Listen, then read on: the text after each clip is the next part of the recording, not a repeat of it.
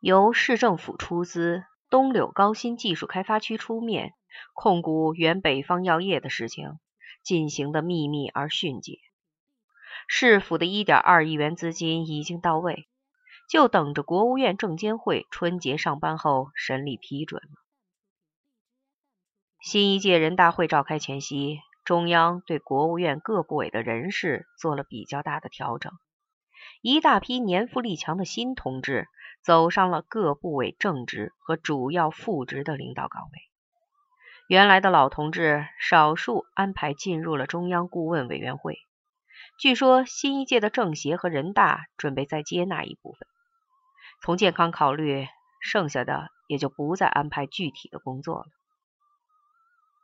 革命了大半辈子，是让他们好好歇歇，在家颐养天年的时候了。这些退下来的老同志，尽管心里不乐意，但还是比较顾大局的。他们知道，无论是一个党还是一个国家，各级领导人只有不断进行有条不紊的新陈代谢，才能永远保持旺盛的活力，也才能催生新的气象。何开月就是退下来的老同志中的一个，尽管嘴上没有说什么，但从脸色上也能看出他心里的失落。才几个月功夫，不但脸上的红润消退了不少，头发也白了大半。特别是过春节的时候，往年的门庭若市没有了，何家的独门小楼第一次变得冷落寂寥。不但像裘明德那样的下级部署不见了踪影，就是过去走动比较密切的年龄和级别都差不多的同僚，也只是礼节性的打了一个祝贺节日的电话过来。无尽的失落压在何开月心里，更写在岳母脸上。陈诚和佩佳带着雅雅去给二位老人拜年，岳母还跟他们发牢骚，说：“看到了吧，如今真是人心不古啊！这人还没走呢，茶就凉了。别看平日里说的比唱的还好听，你爸刚刚退下来，他们就翻脸不认人了。我算看透了。”他们就是一群势利鬼、白眼狼，你少说一句行不行？也不怕孩子们笑话。岳母絮絮叨叨，还想往下说，被岳父厉声给顶了回去，这才悻悻的闭了嘴。陈诚和佩佳安慰了母亲一番，一家人这才安静下来。在饭桌上，陈诚问岳母：“怎么不见何琳琳回来？”岳母说：“你不说，我还忘了。”可能跟她男朋友一块出去玩了吧？琳琳最近又交了一个男朋友，听琳琳说是他们台文艺部的导演，导过几次市的春节晚会，在圈子里蛮有名气的，就是年龄大了些，过四十的人了。我见过他照片，留了一大把胡子。什么时候你和佩佳也给参谋参谋？陈诚禁不住乐了起来。妈，你没听人家说吗？现在。导演留胡子，画家蓄长发，诗人剃光头，当官的留背头，百姓留平头，是最大的时髦啊！那胡子还有个名字，叫艺术家气质。我不管他什么家，但进了我家就得按我的规矩办事儿。岳母说。佩佳也被两个人的谈话逗笑了。哎，你们几个孩子，我最愁的就是琳琳。都三十岁的人了，整天还疯疯癫癫的，没一点大人样子。岳母叹道。吃过饭，岳父把一份文件递给了陈诚，原来是一位政治局常委在一次内部会议上的讲话。讲话所针对的问题，就是近两年广大人民群众反映较为强烈的关岛问题。讲话的口气是严厉的，同志们呀，领导干部。尤其是党的高级领导干部，要时时牢记自己是人民公仆的身份，一定要廉洁自律，管好自己，管好自己的老婆和孩子，管好身边的工作人员。现在社会上谣言满天飞，甚至传说某些中央领导人的子女纷纷到中外合资公司任职，和外国人一起剥削中国人，还有的。用公司的名义向国家贷款办个人企业，倒卖各地开发区的地皮和计划内工业材料、农业生产资料等，看来中央确实掌握了某些证据，讲话传递信息非常明确。上述问题涉及到谁，该退出的要退出，该脱钩的要脱钩，该清理的要清理，已经吞下去的必须迅速吐出来。对于极少数仍然执迷不悟、我行我素者，要严惩不贷。陈诚看过后，很为自己当年及时从卞亚军的欧亚公司里退出来而暗自得意。他把那份文件还给岳父，说：“爸，你放心，这里边没有一条涉及我。”何开月赞许的点了点头。到底人在台上台下的感觉是不一样。结婚这么多年，岳父岳母所给他说的话加起来，也没有今天一天多。回家的路上，陈诚一直在想岳父退休这件事儿。到底岳父是一个明白人，官场上哪里有什么永远的朋友和敌人，从来就只有永远的利益。现实就是这样残酷，不是接不接受的问题，而是必须接受的问题。可怜岳母当了一辈子领导夫人。竟连这样浅显的道理都没有弄明白，而自己以后的官场生涯肯定会受到某种影响。少了背后岳父这座靠山，别人再看你，自然也不会像原来那样仰视了。自己做什么事情一定要分外小心，三思而后行。另外也要留点后路，狡兔还懂得造三窟呢。自己也不一定非要在做官这条道上一闷头走到黑呀。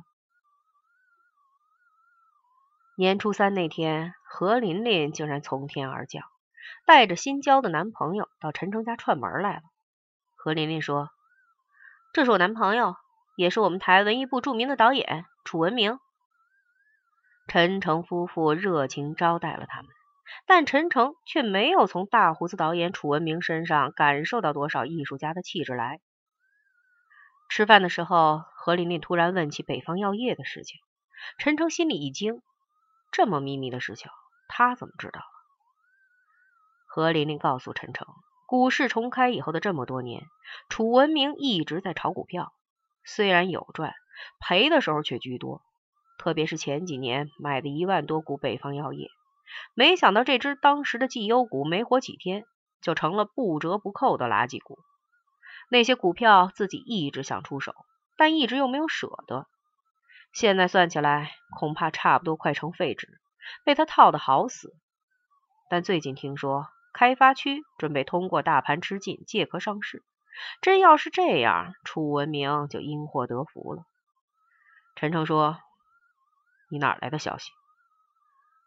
这个你别管，你就告诉我有没有这回事儿就成了。”楚文明也在一旁加劲儿：“姐夫，你有什么好消息就透点给我们。”也免得我们总是盲人骑瞎马，摸不着东西南北的，就像撞见了鬼一样，抛一只涨一只，买一只套牢一只，每次都跟着股市分析师走，却每次都少不了走麦城。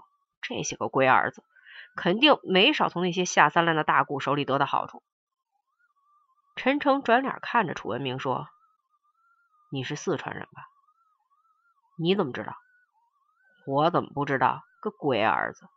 陈诚模仿着楚文明的口音道：“楚文明不好意思起来。”陈诚却又说道：“咱们都是自家人，我也不说卖关子的话，是有这么回事儿。但能不能批下来，现在后面还带着问号。我的意思是，你们还是先放放。三十六拜都拜了，还在乎这一哆嗦？”楚文明不住的点头说：“那我就听你的，先按兵不动。”不过什么时候有重组之类的消息，一定提前透给我。到时候我们再吃惊一些，也把老本翻一翻。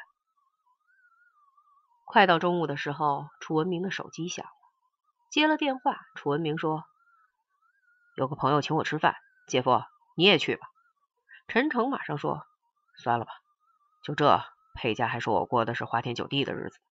要是真跟你去了，他不说我属猫的，闻不得腥气吗？再说……”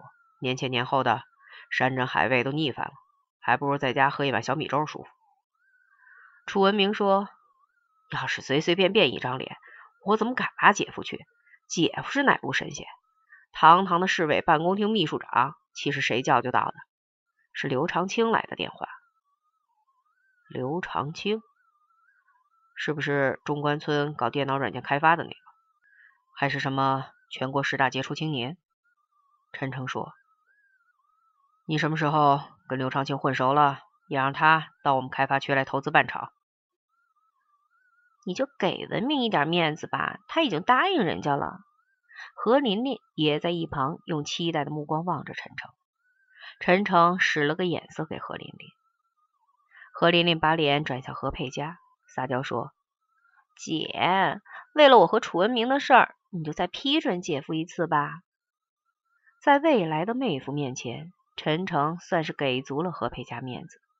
楚文明也还算大方，当着陈诚的面给了雅雅厚厚一沓压岁钱，都是百元大钞，估计怎么着也有三四千吧。楚文明见陈诚仍不表态，满脸陪笑说。姐夫，来之前我可是在刘长青面前拍过胸脯的。你要真不去，别再说什么导演，我干脆扎那儿尿泥坑里死去算了。陈诚心里已经打算去了，嘴上却说：“刘长青他是什么人？动不动就要请我？他以为有几个钱就是人物了？”楚文明马上说：“是我答应的，他说要给我和琳琳做大笔广告。”我以前在他面前吹过牛皮，说我们多熟悉多铁，所以今天来之前，他一提到你，我就满口答应了。何琳琳说：“你是你，我们家人是我们家人，以后你少在外面拉大汽车虎皮，小心本小姐哪天不高兴，把你一脚给踹一边去。”楚文明趁机说：“以后我注意管好自己的舌头就是了。琳琳，你在家里陪姐姐和雅雅，我和姐夫出去应酬一下。”楚文明开着车出了小区，说到阿波罗宾馆去。又说：“陈秘书长，你放心，今天保证不让你吃海鲜什么的，腻歪。我们吃点山上的东西。”车又走了一会儿，很快就到了宣武门外大街的新华通讯社附近。陈诚说：“停车，停车。”再有几分钟就到了。楚文明说：“你停不停？”你要不停车，到那儿以后我就自己还打的回去。”陈诚不耐烦地说。楚文明只好找个地方把车停了下来。楚文明，你老实告诉我，刘长青找我到底有什么事儿？陈诚突然想起了岳父让他看文件的警示。没什么事儿，偶然提到的，我就应了下来。陈诚伸出右手的食指，在前面的挡风玻璃上狠狠地戳了一下，说。到底是艺术家，你和你的朋友有什么事就直说了。我没有时间给你们玩猫捉老鼠、老鼠戏猫的游戏。陈诚知道，他们今天是画个圈等着自己钻的。楚文明打电话根本没提什么阿波罗宾馆，却出门就往阿波罗跑，这不是秃子头上的虱子明摆在那儿的吗？你要不把实话告诉我，我这就回去了。说着。还摆出了一副要走的架势，楚文明急了，真的没事儿，就是偶然提出来的。那好，你就说我身体不舒服，说我去市里领导家走动去了，都可以。陈诚说着就把车门推开了。楚文明一把抓住陈诚说：“姐夫，姐夫，你别生气，都是我不好。刘长青找你确实有点事儿，都求我好几次了，实在抹不开面子，我才答应了。”什么事儿？是，的确有点事情。楚文明一下子变得有些吞吞吐吐起来。大概是关于北方药业的，具体怎么样我就不知道了。你拿刀把我脑袋砍下来，我也不知道了。楚文明的样子非常委屈。陈诚故意又犹豫了一下，你就说我去市里领导家走动去了。再说，我真的要去走走，你又不是不知道。老头子也下来了，以后再不比从前，哪一点做的不周到，就会有人不满意。就说这拜年的事儿吧，谁先谁后，谁排到哪一天，都很敏感，都是政治。而凡是政治，是没有大小之分的，哪像你们搞艺术的那么自由。楚文明也真急了，使劲踩了一下钢板，说：“那怎么办？人家都上了菜，就等你我了。再说。”不就一个刘长青吗？吃他一顿饭，他也不会沾你身上。陈诚这才上了车。